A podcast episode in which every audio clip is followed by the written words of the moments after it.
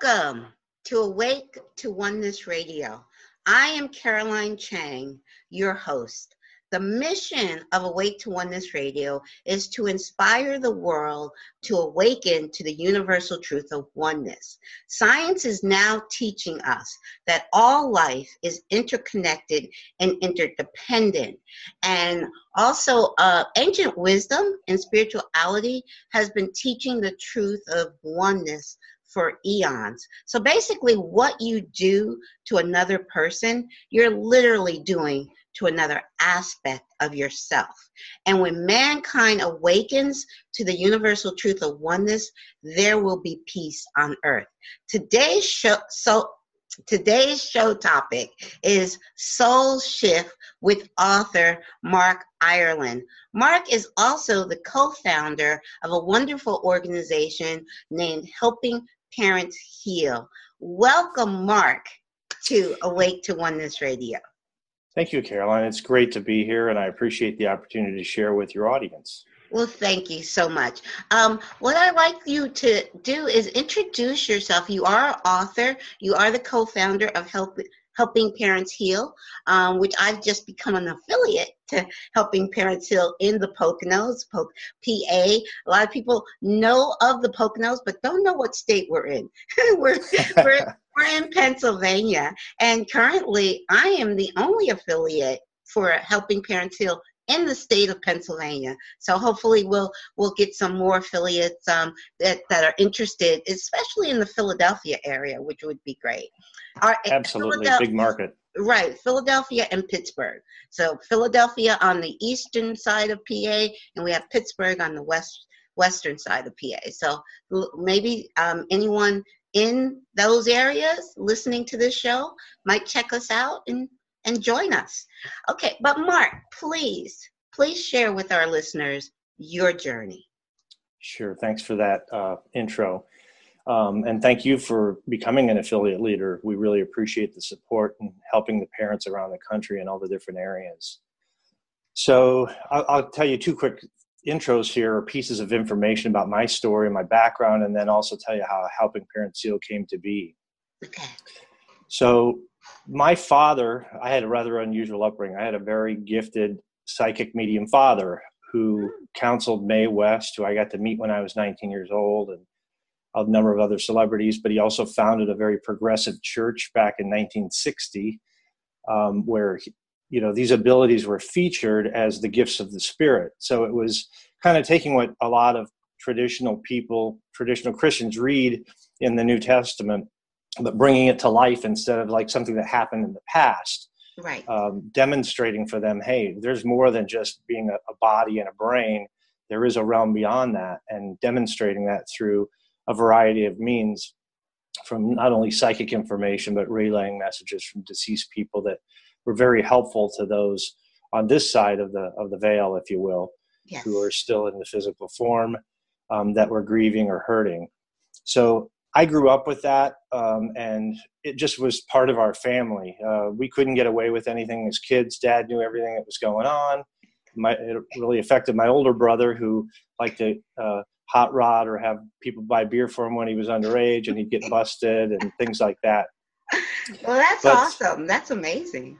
Yeah. Yeah, and uh, he was just highly specific too, and the amount uh, the the realm of his abilities are beyond anything I've seen since. He's been he passed back in '92, but growing up with that, it really shapes your sense of what reality is to be a little different than the average person on the street. Right. And so, uh, despite that, I kind of took my own path. And my dad always said I was very psychic, and I've seen that pop through from time to time, but I didn't really focus on it. It wasn't really a central part of my life, at, you know, for most of my growing years. And I guess part of that's you know as you're a teenager and then a young adult you kind of want to be your own person and take you know forge your own path. And and so i did. And i went to college got a degree i got married at a fairly young age um, and we had a couple of uh, boys. So um, i was just kind of cruising along the regular status quo american dream kind of thing if you will. Yes. And uh, in 2004, I had a wake up call that pulled me out of that track and into one that I think is much more meaningful. Not that I've divorced myself from the business world because I still have to pay the bills. Right. But to where the most part important part of my life and the most passionate part for me is the spiritual side. And uh, I look forward to in the future when I can pull out of the, the corporate world and just do that full time to be able to help people. So that event, that catalyst, if you will, was the passing of my youngest son, Brandon. Um, and on that day, it was January 10th, 2004. Um, he was about to go on a hike in the mountains behind our home, and I had a really uneasy feeling about it. And this might be one of those psychic episodes, if you will. Um, and I was sitting at the computer and actually saw kind of a, a white light above me or something I felt like was a presence it felt maybe angelic or I don't know, or somebody on the other side. But and I felt concern, extreme concern over this hike. And but then I thought, you know, the rational part of my mind, my left brain comes through, and I'm uh, questioning myself, saying, you know what, you're just a worrying parent and all. But I did try and talk Brandon uh, out of going, but he went anyhow. And his last words to me were, "We're going, Dad." In other words, stop worrying. You know, he's 18 years old. He's going to do his own thing, and it's just you know that's life. Yeah.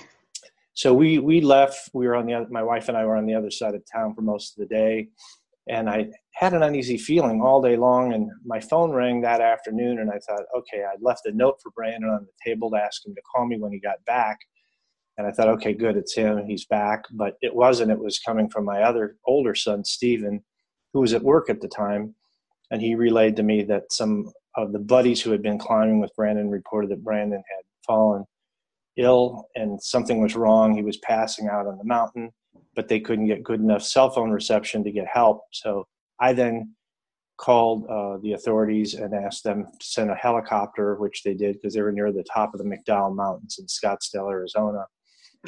And so we started driving back across town. By the time we got there to the base of the mountain, there were literally hundreds of people and fire truck, uh, ambulance, and helicopter.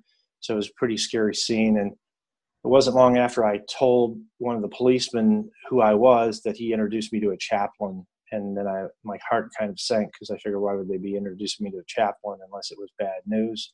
Right. And sure enough, within about 15 minutes, uh, I had just forced him and asked him the question if my son had passed, and he said, yes, he had.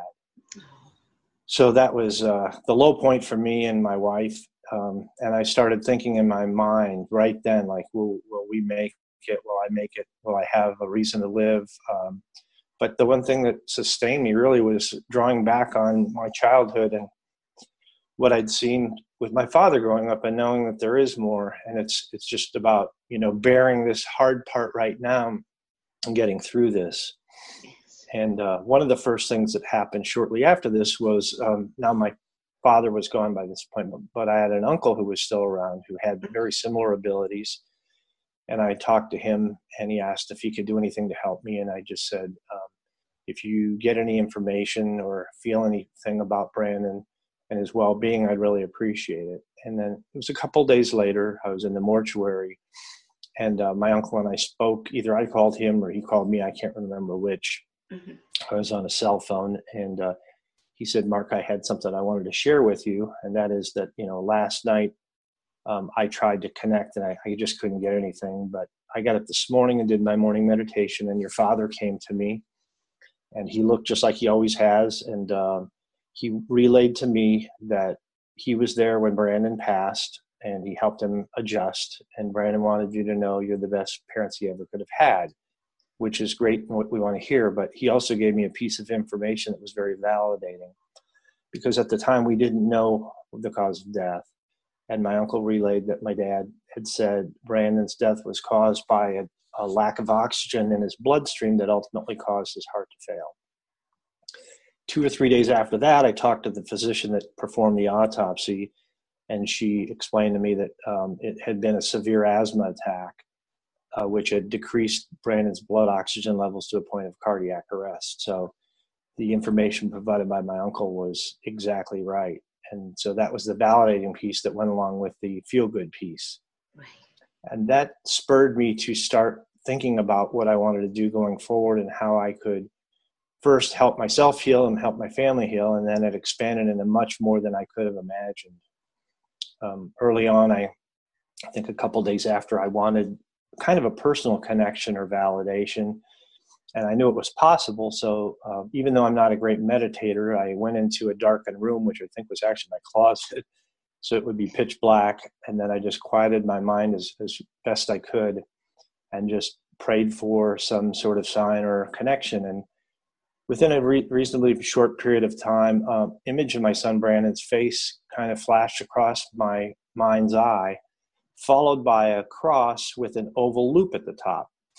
And I'd seen those, but I didn't really know what they were. So it was something I had to kind of look into to see well, is this a, a message of some sort? Am I supposed to decipher what this means? Right. And then I Googled what the cross with the oval loop is, and it's it's the Egyptian Ankh, which is the oldest cross of human history, and the lower part symbolizes physical life, and the loop symbolizes eternal life. So, to me, that was relaying um, the image of my son was smiling and happy, and then I get this message that it's eternal life, um, and it's something I didn't already know. So that was pretty meaningful. And then um, I think it was February. So Brandon passed in January. February, I'm watching the news in Phoenix on the NBC affiliate, and I see a, a little feature about a mediumship study being conducted at the University of Arizona at the time. Mm-hmm. And the, the medium they featured was Allison Dubois, who became famous later on for the show Medium, okay. uh, which was which was originally on NBC. So they, they had the real life Allison Dubois doing a blind reading for someone where she couldn't see them or get any feedback. And then afterward, the sitters or the people who received the information provided feedback about the accuracy of that. And it was pretty impressive. So I thought, wow, this is, you know, this is getting back to like what I remember from my dad and along those lines. And I thought to myself, I, would love to get into that lab and be participant as a sitter, and I'd love to get a reading from Allison. Yes. Well, synchronicity kicked in, and the very next day, I get a call from a gentleman in Dallas, Texas, named Jerry Conser, who had been friends with my father. And Jerry said to me, Hey, Mark, um, I know someone who might be able to help you. Her name is Allison Dubois, and here's uh, a number you can call to try and get a reading from her. wow. So pretty pretty quick there. So I did eventually get the reading. She had a long wait list because she's very good and was you know had a lot a lot, a lot of uh, people who used her services, and um, so and I eventually got into that lab too and actually participated as a sitter but with another medium later on named Laurie Campbell. And that was actually taped for a Discovery Channel feature. Um, people can see a clip of that on my website. Uh, there's a link to that.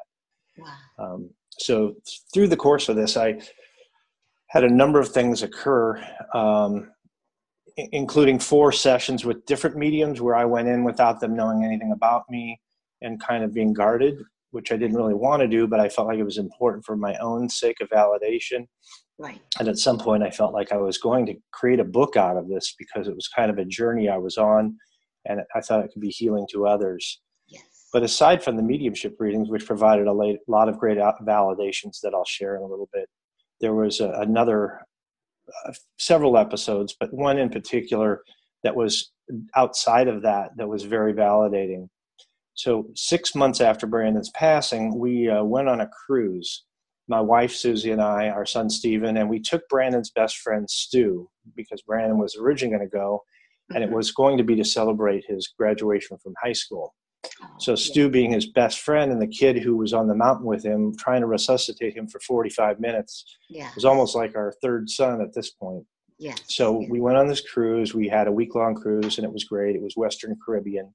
Mm-hmm. Well, the day we got home, my wife Susie, she went to our bedroom and sat at the foot of our bed. And while she was there, she felt a presence, and she knew it was Brandon. And she actually saw, uh, out of her peripheral vision, a, a shadow figure or a form. Yes. Um, so she was pretty um, comforted by this. Right. But what was even more validating about it was the next day we got a call from another person. Now, this person's name was James Linton, and he had been uh, in another hiking group the day Brandon had died. And his group, he had gone up to where Brandon was and tried to help, but was unable to. But we later connected with him, found out he was a musician who uh, was a vocalist, songwriter, and guitar player. Um, and before we left for the cruise, he learned that Brandon was a bass player, and he asked if he could borrow Brandon's bass guitar because he needed it for the song he was composing. So here it is one day after Susie's um, event or, you know, a phenomena where she felt and saw Brandon. And then James calls her and says, Susie, I have something to share with you. I don't know exactly how to share it. Uh, she thought maybe bro- broken the base or something, but he uh, indicated that while he was in the studio recording, he felt another presence in there with him. He saw a shadow figure out of his peripheral vision. He'd seen flashes of white light. And um, he kept denying this initially and thought he needed to take a shower or get water or something to eat. He was hallucinating. Each time he came back, it was stronger and stronger. And finally, he just said, he just felt compelled to say, Hey, Brandon, what do you want? And then at that point, when he opened up to it, he was guided to redo the lyrics to the song and redo the song. And it, it's actually a very, it's an excellent song. In fact, it's called The Other Side or On the Other Side. And he, uh, he said it's the best song I've ever written, but I didn't write it. Brandon. So, yeah. So Oh having that confirmation of the same event the day after from somebody else who knew nothing about Susie's experience was extremely validating. So I'll pause for a minute if you want to ask anything. Oh wow! before I no, move on. Just, I'm just my heart is so full because um, I don't know if you're you know my son is also on the other side, um, Mhm. Kyle, and um, I I only had I've had two readings. Um, my first reading was with Suzanne Giesemann, and I just knew instantly that she was connecting with Kyle because Mhm. she was able to describe him to a T. And and it was just and and I'd never heard of um, EVP before, but uh, we were on Zoom like we are now, and I was recording it in Zoom, and and she was recording it using her her microphone, which is really a very high powered microphone. And Kyle was actually literally from the moment she invited Kyle to come in, he was literally literally trying to speak through through her computer. So it was like he was trying to speak directly to me. And we have all of that on tape, and you can actually hear Kyle's voice. Wow, that has to be And- phenomenal for you, huh? yeah. And the thing is, you know, Suzanne does does hundreds and hundreds of readings, and this was the first time this has happened with her, where she and I had to like days later, I directed her to a, a spot on the tape where I could hear Kyle's voice, um, because she does all hundreds of these. She doesn't go back and listen. She just sends me the tape, and and I listen. I'm like, Suzanne, listen right here, and she like, know, she was shocked to hear his voice. You couldn't make out what he was saying, but you could clearly hear his voice, and it was like so. Yes, it, it's what what helping parents heal is doing is so amazing because it's letting these parents know, like like Brandon wanted to let you know that, and when you describe before you said the word ankh, when you described it, I knew what you were talking about. I'm very familiar with the ankh cross. And matter of fact, now as soon as you said it, I said to myself, I gotta get me one. I have to get me an ankh cross. But um, I was thinking, yes, he he's letting you know it's not there is no death. There's just eternal life. And so it, it's it's so I'm just my heart is so full with the this is a beautiful story that you're sharing. Please continue. Well, and Suzanne Giesemann is the real deal. It- in fact, I met her about probably six months ago, Okay. and it was actually close to, uh, or maybe it was less than that. I think it was close to the anniversary of Brandon's passing Okay. Or his birthday, one of the two. Um, Okay. But anyhow, she was. I live in Portland, Oregon these days, and she was coming up here, and uh, we'd made arrangements to meet for dinner. So um, we met and said hi, and I showed her a picture, a portrait of Brandon that was on my iPhone at the time, Mhm. and Brandon, it was just him, you know, framed like this.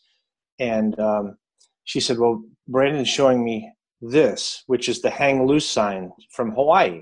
I Uh, said, "Well, we were we were in Hawaii at the time, so great." You know, I didn't think that much about it because he was wearing a Hawaiian shirt, so I thought, okay.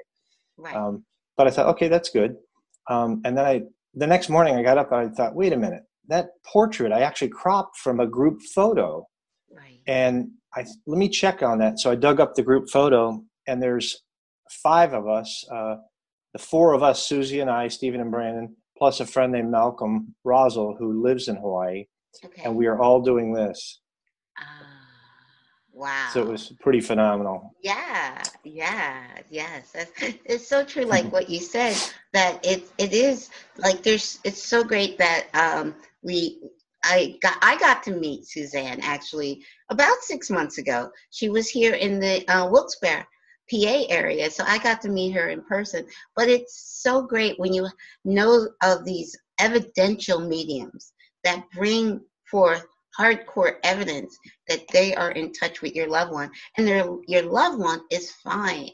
So that and they want us to know that they're fine that there's eternal life that they're still with us. And I think these messages are, are so important for, especially for parents, because I think as a parent, that's the toughest thing. You know, we we we all feel like, okay, you know, you're gonna, your parent, you're parent, you're gonna end up having to bury one day your parents. But as a parent, you never dream of having to bury your child. So that is it's it's it's so important to know the truth like you said right. and I, I think it's so amazing that you got to grow up in the environment you got to grow up in knowing through your dad that there was even though you didn't gravitate in that direction right away you kind of it was still kind of implanted in you from a very right. young age so i think that's amazing yeah, it's interesting too because now I do speaking events and things from time to time, and um, there was a a church, a spiritualist church in San Francisco that's had me go there and speak, and I've usually brought along a medium friend, Tina Powers, who lives in Tucson. She's phenomenal. Mm-hmm. Um, but in I think it was 2015, we were going there, and she this is one of those spontaneous kind of psychic or mediumship things. It's interesting, but she had been bugging me from the beginning, like Mark if you get a message, would you share it during that during your talk? And I said, well, sure. But she kept bringing this up again and again. I think you're going to get a message. Are you going to share it? Yes, I will. You know. Right. so even to the day where we got there, it was a Sunday, and she goes, "Now, are you going to share the message if you get it?" I said, "Yes. Leave me alone." so, so You're we like, go. So we go into the church, and um, they're playing um, piano music, and it's kind of you know before the service so I go back in their healing room and people are getting hands on healings. And I just sit there and I'm kind of quietly meditating. And as I'd mentioned before, I'm not a great meditator. I have a hard time quieting my mind, but this time mm-hmm. I was able to get it like totally clear.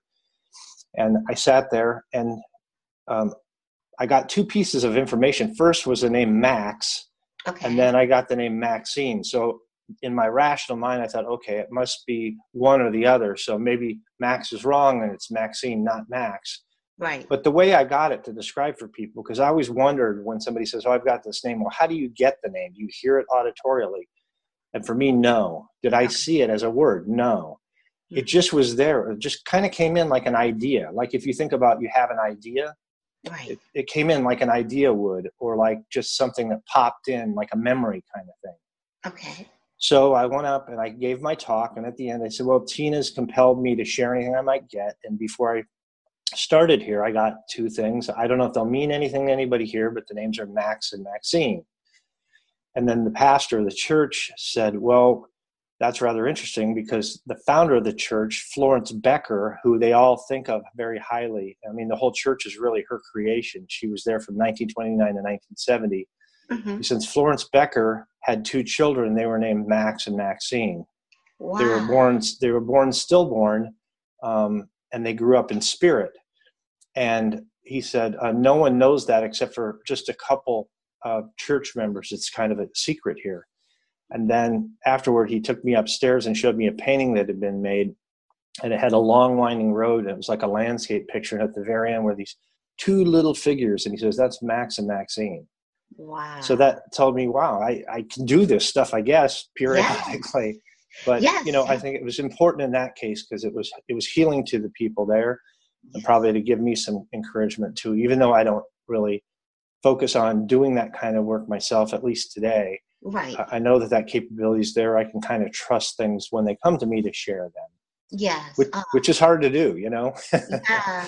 Well, that's kind of like I, like I said, um, Suzanne was here in my area doing her serving spirit workshop, which I took. And like you said, I am not looking to quote unquote become a medium, but I do know that we all have that ability if we, like you said, quiet our minds and really tap in. And I know that Kyle, like Kyle um, said in his first, my first um, reading with Suzanne, Kyle said he, he's very proud of what I'm doing with the show, and he's my co-host. So every time I, I'm doing a show, he's right here.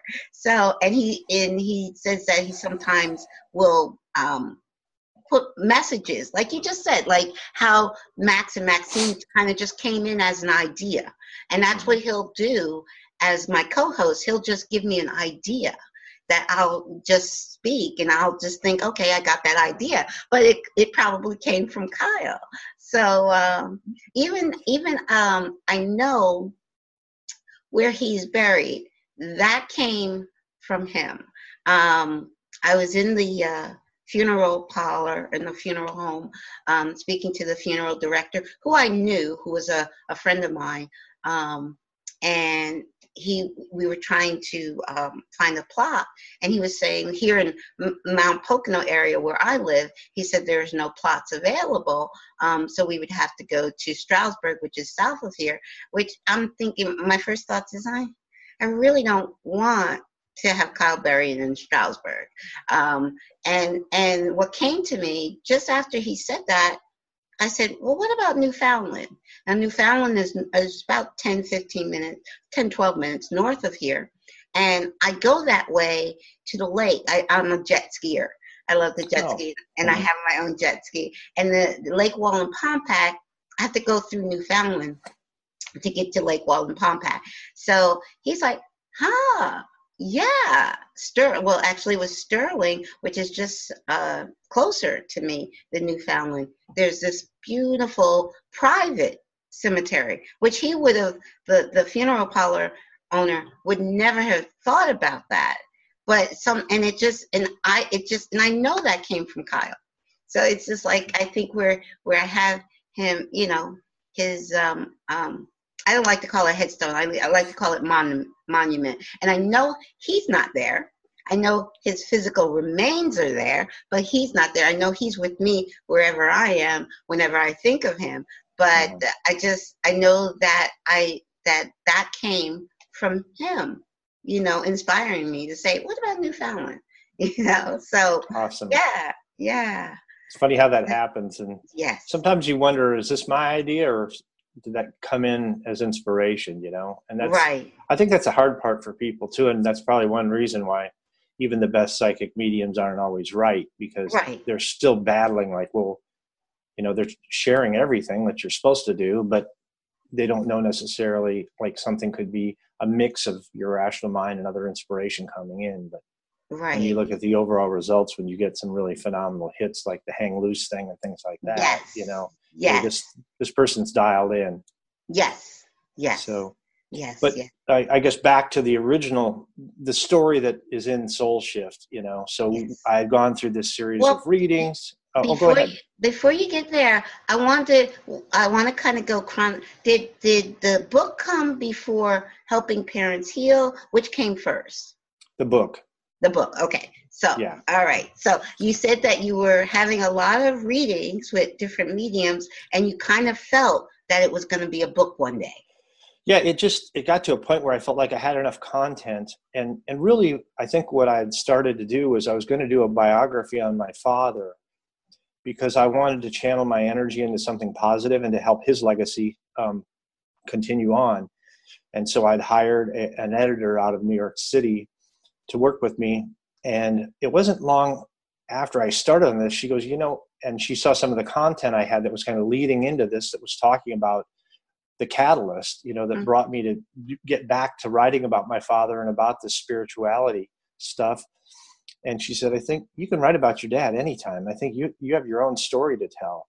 And that's kind of where the idea for this book started was that it would be something different than that and more um, about validation and healing and you know my own spiritual progression and, and journey and learning along the lines that I could share with other people. Mm-hmm, mm-hmm. And so um, the book, you know, obviously I started writing the day after my son passed. I didn't oh. even think of that as writing the book. Those were just I was just pouring out yeah. feelings and, and information. And then as things happened like the thing with my uncle and those things, um, I chronicled those. So I had everything written down, uh, which was very good because we tend to forget stuff if we don't write it down sometimes. Yes. And then the book just kind of came to be, and then I started having these uh, readings, which were, you know, I would describe them as under fairly controlled conditions. Mm-hmm. Uh, the first one was with a, um, a medium out of England named Linda Williamson, and it was very good and she provided a lot of uh, good pertinent information and direction. And in fact, looking back, she said, uh, if I'm not mistaken, she said, you know, I see you speaking in front of hundreds of people. I see you on TV. I see this thing becoming very big, and there's a lot of people on the other side behind you. So this is way before I'd even had any dream of any of this, you know, of Helping Parents Heal or any of these con- conferences I've spoken at, with this becoming so big. Wow. And she'd mentioned not only my father, but some scientists on the other side whose names I'm familiar with who were involved in researching psychic phenomena and mediumship and things like this.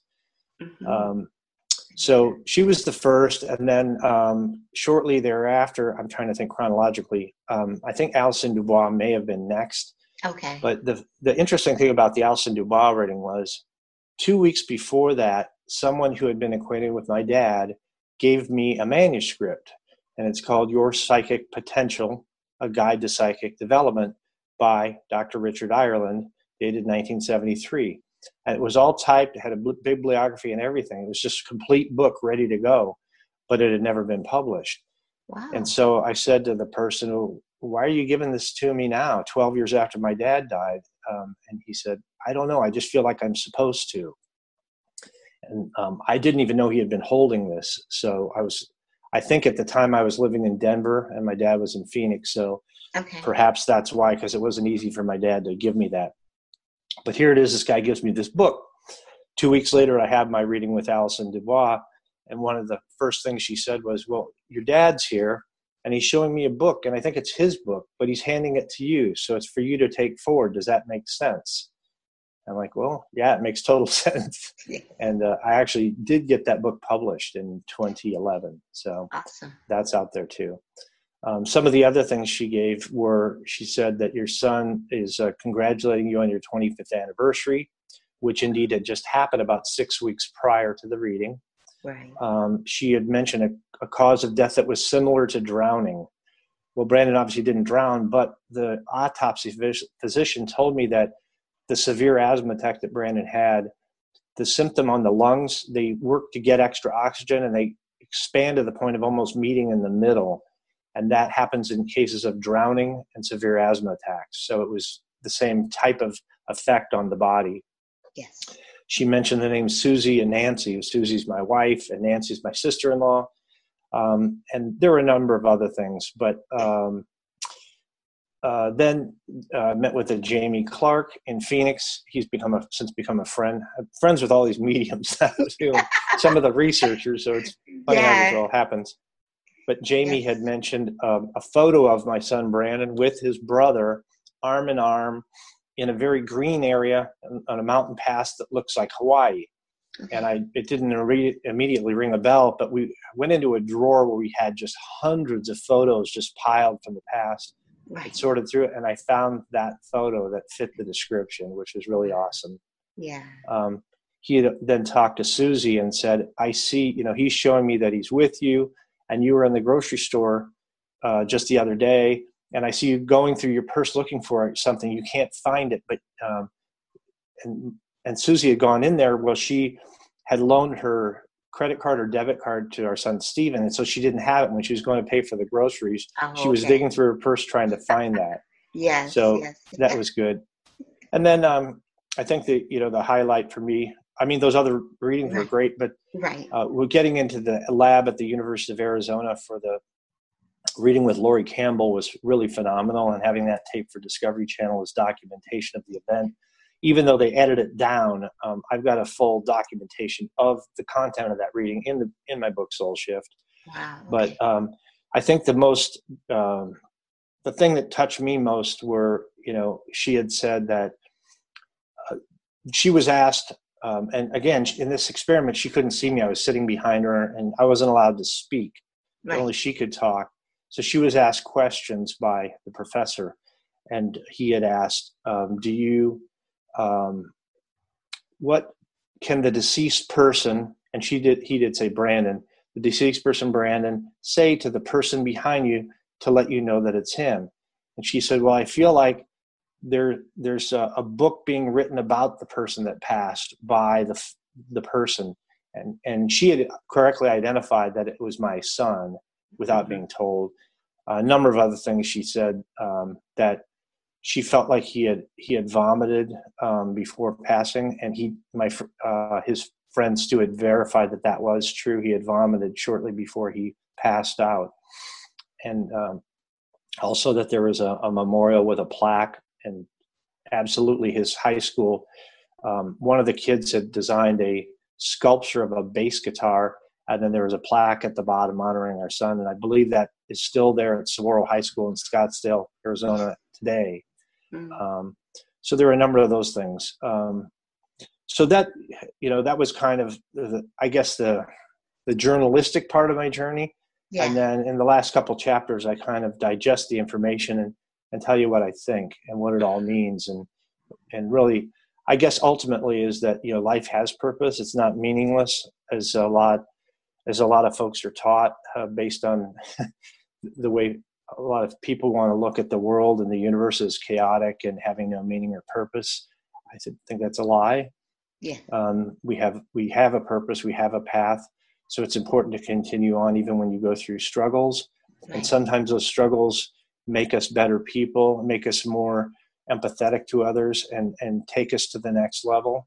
And there's no easy way to get there. And uh, when you go through that kind of a thing it can really make you more valuable and more more humble and more uh, empathetic to other people. And that you know life does go on so don't despair. You know grief is going to happen because we're you know we're we're spirits or souls in a physical body for a while and we get used to having other physical beings around us that we love.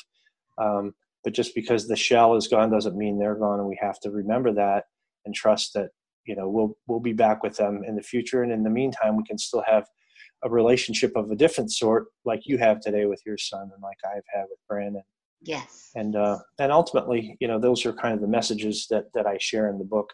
And those are my personal perspectives. I allow the reader to draw their own conclusions. Yes yes. Like i like i i say with my show um i just share what resonates as true for me. And and but i i encourage everybody to go within and, and find what resonates with what what resonates as true within them. So it's just sharing our personal journey like you shared your personal story which is so touching. And and other parents and other people not just parents but um, people that have people on uh, loved ones on the other side, that you're still grieving, to know that they're still with you. They're not gone. I just think that's such an important message. Um, and if it resonates with someone, it can definitely help, you know, breathe, bring them out of their grief. So, right.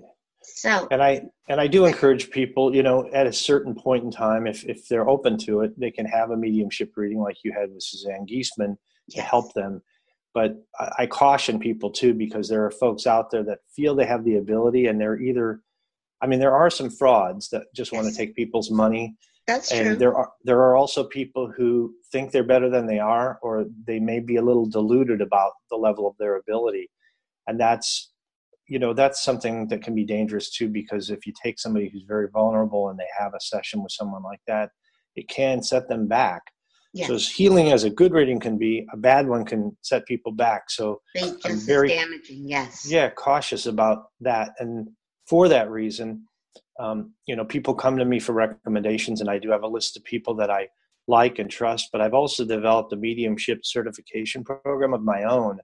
and the reason I did it was because some of the top mediums that are excellent are booked out six months, a year, or whatever, and people can't wait that long. And some of them charge a lot because that's their sole source of income, which I mm. understand, and I'm not denying them that right. Right. Um, I mean, it's great if people want to charge less or whatever, but I I just figured there are a lot of people out there that are lesser known that have good abilities, and sure right. enough, I found that to be the case. So um, I put together this program out of my own pocket, launched a website, spent a few thousand dollars doing this, and have have um, tested um, and had 12 different mediums pass the certification process. And to do this, they have to do five readings uh, for someone they don't know and they have no background information on them and they're telephone readings and then at the end you know the readings are recorded transcribed and then graded by the sitter for accuracy and also for outstanding validations. Um, and as a result like i said 12 people have passed and so i do have resources that i can relay to people now and have some confidence in. Even with that you know the best mediums don't um, aren't right all the time.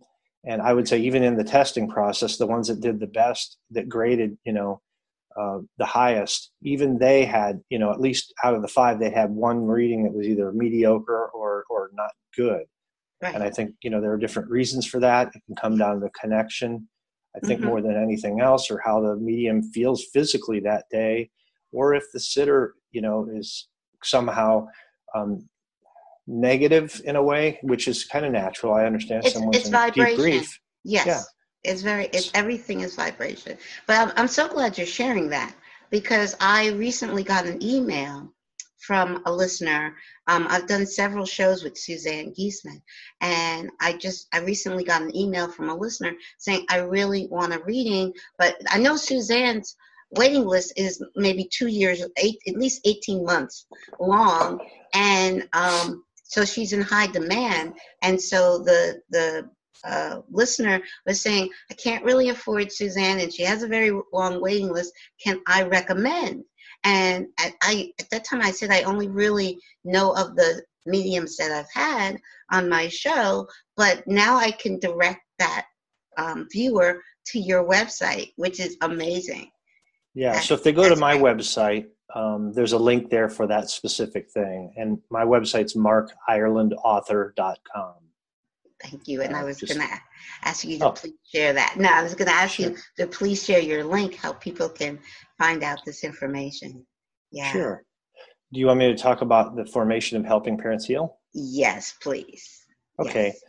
So going back to, I think it was 2010, um, but by that point, I was friends with Jamie Clark, one of the mediums I'd mentioned earlier, and we were actually doing some different types of presentations and workshops together, which were a lot of fun.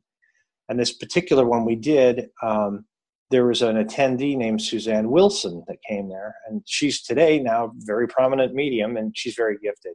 But at the time, she had just moved to Arizona from Florida, and I didn't know who she was, and I don't think many people did.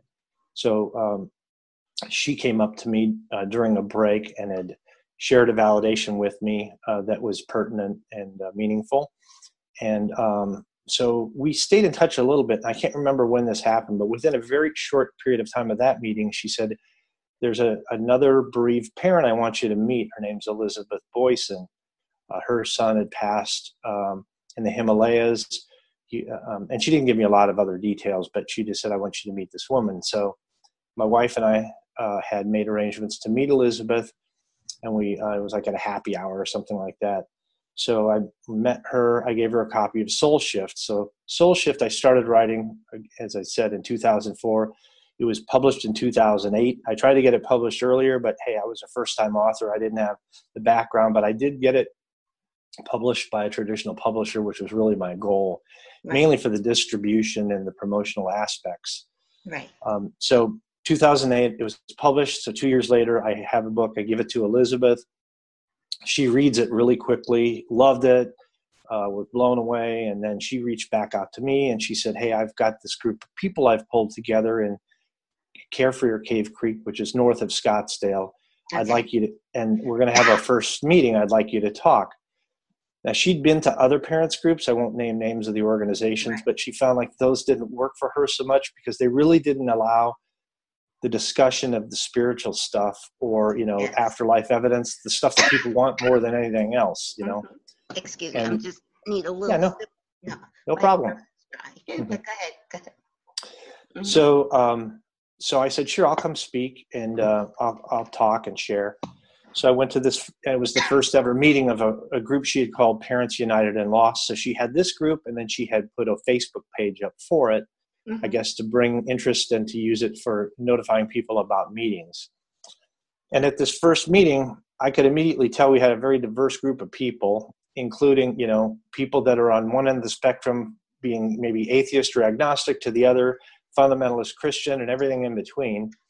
And so she said, I just want you to talk about your book and all this. And I said, you know, I think, we, are you sure you want me to? Because I think there's some fundamentalists here and we might get into some conflict. and so she said, no, go ahead. It'll be fine. So we did have some intense discussion, but fortunately, I know enough about scripture um, and had my facts together that I could make references to uh, things supporting the validity of this. You know, there's there's a number of them. You know, for example, uh, uh, Jesus, well, for clairvoyance, Jesus speaking to the Samaritan woman at the well and telling her, you know, the fact that she had five husbands and the one man who's with her now is not her husband. Right. To um, him talking to dead people in plain sight of the disciples. That they called that the story of the Transfiguration. Yes. So some of those kinds of things. So Right. anyhow, at the end of the day, the meeting had a lot of really good dialogue and discussion, and um, and people stuck. So there was a core group of people that came back again and again, and she asked me to, you know, participate and come and speak periodically, and then um, she would um, change the format sometimes to have guest speakers or to have. I can't remember back then if she had mediums or not, but eventually she invited good mediums like Suzanne Wilson to come and, and do readings, gallery readings for the attendees, which was very healing. So go forward to late fall 2011, and um, I was leaving a corporate job that had been very stressful and working for somebody that I didn't care for very much, who I felt was not the best person in the world. Right. But um, I talked to Tina Powers, and she said, Mark, I really feel like your main path or your purpose is to help these bereaved parents. So maybe think about how you can do that. And so I mulled it over and I thought, well, you know, Elizabeth's doing great work, but it's only one location. You know, it's just Right. there. And people have this need everywhere. And I thought, oh, what if, you know, and I initially I thought I'm going to have this national or international organization. So it was kind of the vision, the bigger vision. And then I thought, well, why do I need to reinvent the wheel? Um, so I approached her and I said, hey, Elizabeth, you've already got the blueprint. You're doing this, but you're missing, you don't have a website and you don't have a newsletter. What if we put our forces together and we took this thing out and we see if other people want to establish affiliate organizations in different cities in other locations and blow this out. And she says, Oh, I'm all over it. And I said, Well, I kind of had an idea for the name Helping Parents Heal. She goes, Oh, I love that. You know, I, I, I didn't really like that name, Parents United in Loss. So yeah. um, with that, I, I love, I love because words are important. And like for me, everything. I'm very. I came to my awakening through science, through quantum physics, through the fact that everything is energy and that energy is interconnected. And I know that words have vibration. So the word loss has a, has a lower vibration than helping parents heal. It's a much higher vibration, and it's all with words. Yes, yes. yeah, so the rest is kind of history. You know, um, Mhm. she, the Facebook page now has 10,000 members, and that's on a private page. I mean, it's hard for people to even get there. Yes. And we have, uh, I believe, 45 to 50 affiliates across the U.S. and overseas. now one in PA. One in PA, and uh, the newsletter has thousands of recipients. It's growing at hundreds per month. Um, and then our first ever conference. This is something we talked about years ago. Like, hey, should we start trying to raise money? Because for the first several years, we we never tries to ra- tried to raise a dime. We just did this at our own expense Yes. and wanted people to be healed and help. And so we decided to try and put a conference together. We were hopeful of, you know, getting 200 people there. We have over 400 people registered, and it would be higher, but we ran out of space. So, so this is um, great. Yes, and, and, I'll it's, be and with- it's not going to stop. You know, it's going to Yes. continue growing. Oh yeah, and it's it's so so needed. It's so like I said, I feel like I I feel so in in alignment with helping parents heal. I mean, for me, my mission, which I started, I, I launched, I got the idea to launch this show six months after Kyle's transition. And, and also I, uh, the Kyle Foundation, which Kyle stands for Keep Your Light Expanding. And again, the same thing, like I did everything. I, I'm good with, I'm, I'm good with computers. So I created my own website I host my own show. I did everything. It was just a one woman show. And I, it was all about just sharing the truth of oneness, which to me is what um, just woke, when I woke to the truth of oneness and understood that we are literally all one. And when mankind awakens, because it's just about awakening and remembering, remembering who we are, mm-hmm. remembering we are souls, eternal souls, having a temporary life experience, but we go in and out of different, you know, it's not a, a permanent thing like death. There is no death, you know. So my soul was was encouraging me to share this message. And then I met um, found out about helping parents heal. I actually originally found out about helping parents heal from my third guest. Like I said, I've done this is my 106th show and uh, three I launched three years ago. My third guest was Anne. P- P- P- I'm bad with names. Anne Puryear, um, okay. author of Stephen Lives, which was that book was actually channeled. She channeled it from her son, who um, committed suicide in the 70s um, at 15 years old, Stephen. And so Stephen wanted her to know he still lives. And she wrote that book and she was my third guest. And so that's where I first heard of Helping Parents Heal. Um, but it's just so much in alignment with my mission of just awakening the world to the truth of who they are, that we're all one, and that life goes on, and our loved ones are not gone. So it, I just feel so honored that I can be a part of Helping Parents Heal. And I'm definitely going to see you next week. And yeah, looking forward to it. And you're doing great work. Thank you. Oh, thank you, thank you. I've never been to Arizona, so it's it seems like you there's a lot of good stuff happening in Arizona. so I can't wait. I'm so excited. Yes. Yeah, you're coming at a good time of year. It'll be a little warm, but it'll be it'll be nice. Well, we still have. I'm still looking at some snow on the ground. We got we got uh, about eight feet of snow in the month of March. so.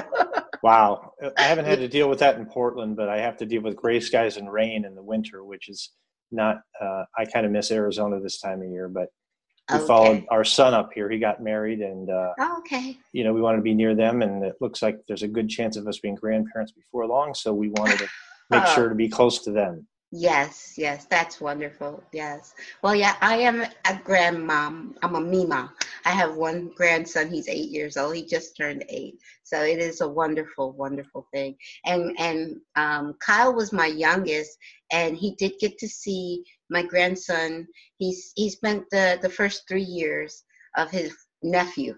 So I know he's he's very proud of his his nephew, my grandson. So it's it's a it's a wonderful you know, knowing that they're not gone, that he's still, and I did, I'm really glad that he did get to spend a lot of time with my grandson before Kyle trans, you know, before he made his transition. So yeah, I'm so excited. I am so excited, and I think helping parents heal is so needed. And I really do hope we do. I mean, for the East, I I think your its uh, affiliates are more located in the in the West coast and, and Arizona area, but as we spread out, the east we really we could use more affiliates on the east coast as well. Right. I know we have um, a few in the east. We have a lot in Florida for some reason, but um, outside of that, I think it's a little bit sparse on the eastern seaboard. And there's, you know, that's obviously the most populated area of the country. So, yes. Um, come on, Philly. Come on, yes. DC. Well, we have two in DC. I'm sorry. Okay. two in DC. We don't have Philly. Uh, Baltimore, I don't believe we have. Uh, okay. New York City, we do have one. We could use mm-hmm. maybe more in the New York uh, metroplex area. Yes. And uh, Boston, we don't have anybody. I think we have someone in New Hampshire, which isn't too far from Boston. So okay. I'm kind of speaking off the top of my head here, but right. Um, yeah, if people hear this and they're interested, we'd love yes. to have more affiliates. Yes. So true, so true. So now, now Soul Shift, which I love the title of your book, Soul Shift, because I'm very much into conscious, our consciousness shifting to raising our consciousness to who we truly are uh, as a human species. And now soul shifting, I like that because it's our soul is just shifting from this life to the next. I like the word transition, but it's soul shift. It's the same thing. And um, but you have another book. You have a new book. Please share. Yeah, that. no, this is a this is a few years newer. It's called Messages from the Afterlife. Mm-hmm. Um, and what I did was it wasn't so much an extension of Soul Shift, although in a way it was. But this one was a little more focused on the science. It was focused on addressing science and skeptics, and also has a full chapter on religious uh, implications in the history of religion, psychic phenomena, and mediumship. I felt that was important to address because there are a lot of folks that get hung up. They have fear because they're taught through their churches sometimes, like, hey, stay away from this stuff. Yeah. But they don't know why or they don't know the deeper parts. And those, I argue that a lot of those are just traditional views that don't really reflect what's in scripture. I mean, there are some cautions there, which I think are valid but at the same time, there's a lot of instances where divination and prophecy and um, mediumship are shown in a positive light. And, and so I, I discuss those issues. And then there's also a chapter in the book um, on an experiment I conducted with my sister when she passed in 2006. Okay. So before she died, um, I asked her if she'd like to do this, that it could potentially help people. And I explained to her that the idea was for her to write a message um, that was short, put it into a sealed envelope, and then it would be retained until she passed. And then her job would be from the other side to try and convey that information or that message to a medium. Wow. And so I don't want to give away the punchline, but that's in there. It's a, it was a really interesting process that we went through with that. And I had the help of a couple of, of scientists, uh, in fact, um, a neuroscientist that was a professor at the University of Kansas helped me with that. Wow. And um, so um, those pieces are in there. And um, then there's a whole chapter on skeptics and skepticism um, and the difference between objective, true skepticism, mm-hmm. open minded skepticism versus you know someone who already has this physicalistic materialistic worldview and everything's got to fit into that and they're not open to the possibility that you know that's not really the true nature of reality at all right um, you know um, i love so, this. I, I just want to jump in here because I, I love what you're saying because for me i took you science science is what inspired my awakening it's actually a, a film called what the bleep which was oh, all yeah, about, I, I saw that. yeah, all about quant. That was what inspired my awakening, and um, also um, I uh, we're fr- am still friends, and for me anyway, with a lot of quote unquote fundamental Christians. And one of my very dear friends stopped speaking to me when I started this show three years ago. Now, I still consider this person a dear friend, but because um, one of my second or third guests was a channel, which I've had several several channels, several mediums um, on my show as guests. But as soon as I said the word channel, it's like, I'm done with you. I'm like, what? Because you know, because of what you say, these these and and I know in my heart that everything I believe and, and resonate as true for me is in scripture. Yeah, I, mm-hmm. I, I, I you know, and but the to be so like you said, narrow minded, closed minded, and not open to the possibilities is and so I love. So now, what is the title of this new book? So the second book, and it's not brand new; it's been out a couple of years, but it's messages okay. from from the afterlife. Messages. A, ber- okay. a bereaved father's journey in. Let me grab it. Hold on. Okay. okay. Great. Go get it.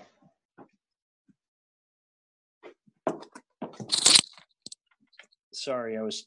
No it, problem. It's got a long subtitle. So okay. This is the new book or the newer book. I don't know. okay. Uh, I can see it. Yeah. Great. Awesome.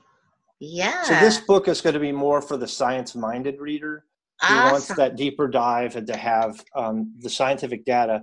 but it's an interweaving of my personal experiences and my personal research along with the greater body of evidence that's been culled over time. Yes. The first book is Soul Shift. Yes. And my son Stephen actually illustrate did that illustration. Wow. But he didn't do it. He didn't do it for the book okay. specifically. He had just did it, and then I saw what he had done. I thought this would be perfect for my book cover because it kind of you know you can kind of feel like oh I've got two realms and then the veil between. Yes. And I thought it was symbolically perfect for that. That's perfect. Yes. Yes. And um, so, the, and I told you I'd tell you how the title came to be, which is rather yes. interesting. Yes. Because I have a a publisher um, who wanted the title. Get this, Ghost Souls Finding the Dead, and I thought. Okay. Uh, I'm not doing that. That's that sounds. That's nothing about what this book's about. It sounds macabre, macabre. Yes. And uh, so I went to bed one night and I tried to, I meditated on this and I said, I need another title. Yes. So I popped up one morning at 4 a.m. and I'm not an early riser, but it popped up and I got soul shift, soul shift. And yes. so I, and I went back and I said, it's good. It's got to be soul shift. And it's really a dual meaning, the shift of transition of my son, but also the shift in me yes. that took place. And then he's like, well, we, you know, and I didn't really want the word dead but he insisted on it. So he's like, well, instead of finding the dead, how about finding where the dead go? I said, okay, we can compromise on that. Okay. So okay. it's soul shift, finding where the dead go. Okay. But that that spurred questions when I was interviewed, like, well, where do the dead go? so then I, it's like, well, I didn't even want that in the title. So, right. and I would typically I, answer, yeah. I don't and it's hard for me to say the where. It's you know it's re- it's just another dimensional reality. Because it's, they're right here. They're not yeah. gone anywhere. They're right here. Yeah, it's just a right. it's just another dimension. So true. And and i agree with you. I i kind of would have fought, fought the publisher a little bit more on the word dead because i don't use that word dead at all. And i and one of the other things is i don't use the word bereavement um, I um, I'm trying to think. It, I'm pretty sure it was Elizabeth um, when I first spoke to her, and I said, "No, I've never de- described myself as a bereaved parent." Um, to be honest, um, and I, I, I, am working on my first book, and I will be sharing my story. And many of my my uh, re- regular listeners know, but my son, I went through two episodes with my son where he doctors told me he wasn't going to live three years or two and a half years before he actually transitioned. And during that time, I tried to take my life because I was mm. not. I I wrote a, a, a suicide note. It was in the hospital. He had been on life support for five weeks.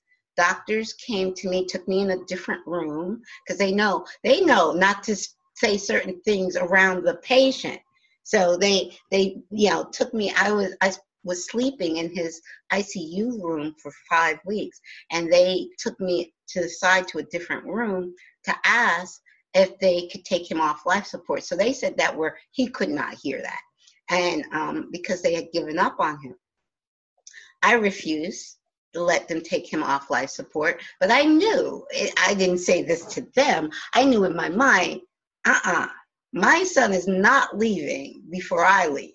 So I, I, you know, not in his room. I went to a little, uh, a small waiting room, a couple of floors up from the ICU, and the strongest thing I could get my hands on were over-the-counter sleeping pills. And I took a bottle of over-the-counter sleeping pills and wrote a suicide note. I'm not going to bury my son. My son's going to bury me. And um, so I was unconscious for two days. Um, I remember briefly waking up in the ICU, uh, ER actually first, and then being in the ICU. And um, when I, I came to consciousness, um, they allowed me to visit with my son. supervised, Supervisor was on 24 hour suicide watch. And they allowed me to visit with him like for a few minutes a day, supervised visits. They did they did not take him off life support because I never gave my permission for him to be taken off. And I remember the last time I did a um, super supervised visit with him, I whispered in his ear, I said, Kyle, get better so we could both go home. And this was December of 2011, so just before Christmas.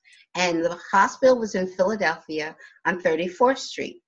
So I experienced a true miracle on 34th Street that Christmas because he took that night after I whispered in his ear, Kyle, get better so we could both go home. He pulled himself off of life support. He pulled out the ventilator, he pulled out the feeding tube, tube, and his vitals were like he was not even sick. The doctors, it was a true miracle. And two weeks after that, just before New Year's New Year's uh, Eve, he and I went home. So from that miracle, wow. Yeah, from that miracle, I said to God, I said, I will never, ever, I don't know what's going to happen tomorrow, but I will never, ever, ever, ever stop thanking you for this miracle. So Kyle didn't get ill again until two and a half years later. He um, was going in as the ambulance was taking him to the hospital in uh, April of 2014. I was thanking God. I said, Thank you, God. I don't know if I'm going to bring him home this time. I don't know what's going to happen, but I will never stop thanking you. And so when when Kyle transitioned, um, and he transitioned on July 1st, 2014, when he made his transition, I had been reading that in his ICU room. I was reading Your Soul's Plan and Your Soul's Gift by Robert Schwartz, who was my first guest on my show. And I knew that Kyle and I had a soul plan, that in the soul plan, he was going to leave before me, and it was a soul agreement. I knew it was a soul agreement. I knew it was a soul plan, and I knew he wasn't going. He wasn't gone. His physical body was going to be gone, but he wasn't gone. So when he actually transitioned, I was completely at peace. I was comforting other people. Other people, like my cousin, was breaking down, and I had to like, you know, I, and she's like, "Wait a second, I should be comforting you."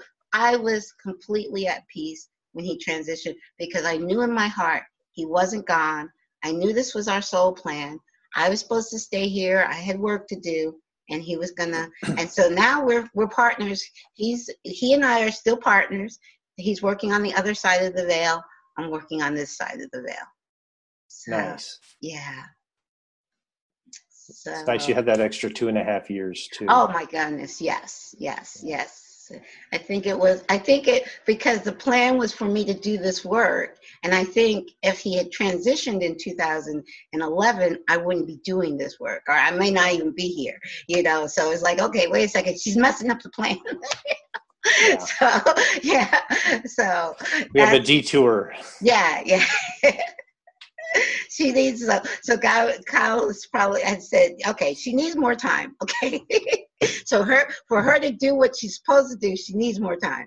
So yeah, but uh, it's all wonderful. Please share with our listeners again, Mark, how they can find you and the name of your books, and and because I want everyone to be able to connect with you and follow your work. Sure. And for those coming to the conference, you can hear me speak. I'll have two speaking uh, opportunities during the conference. But my website is markirelandauthor.com. It's M A R K, Ireland like the country, author. That's all just a string of letters, markirelandauthor.com. If you go there, you know, there's a contact button if you want to write me. Um, there's a media page with a lot of my interviews, TV appearances, the Discovery Channel piece my books are on there, um, and I've got links to other pertinent sites. The books that I have, uh, my books are Soul Shift, which is the memoir, and I think the people that enjoy reading a narrative that's a real personal journey uh, will enjoy that the most. The more touchy feely people will like that. Mm-hmm. Um, there is science in it too, but it's more the personal journey. And then the follow up is Messages from the Afterlife, and this is the book that delves into uh, the science uh, talks about the skeptics, and it uh, also touches on the religious issues for people who may be interested in that and the justification of these kinds of things within the religious traditions.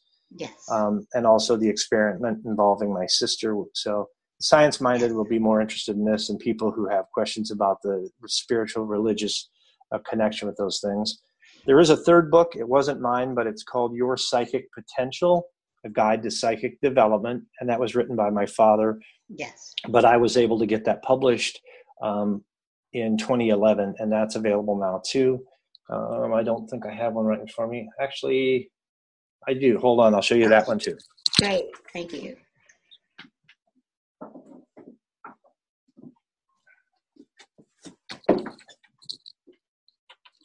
So, um, this is my dad's book, Awesome. Psychic Potential. Yes, I think that's so wonderful that you're you were able to publish his book for him. So it, it, I think that's amazing. That is great. Yes. Yeah, I was really honored.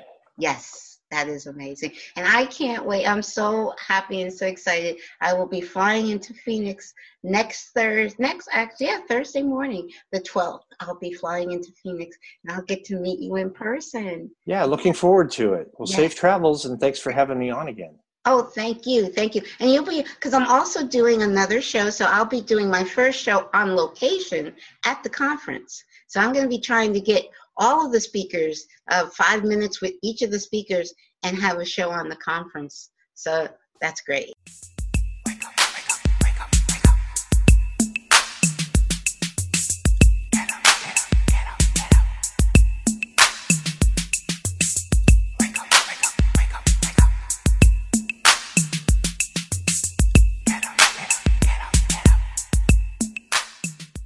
Excellent. Yeah. Well, take care. Thank thanks you so much. Thank you so much. And I can't wait to see you next week. Okay. Bye Bye-bye. bye.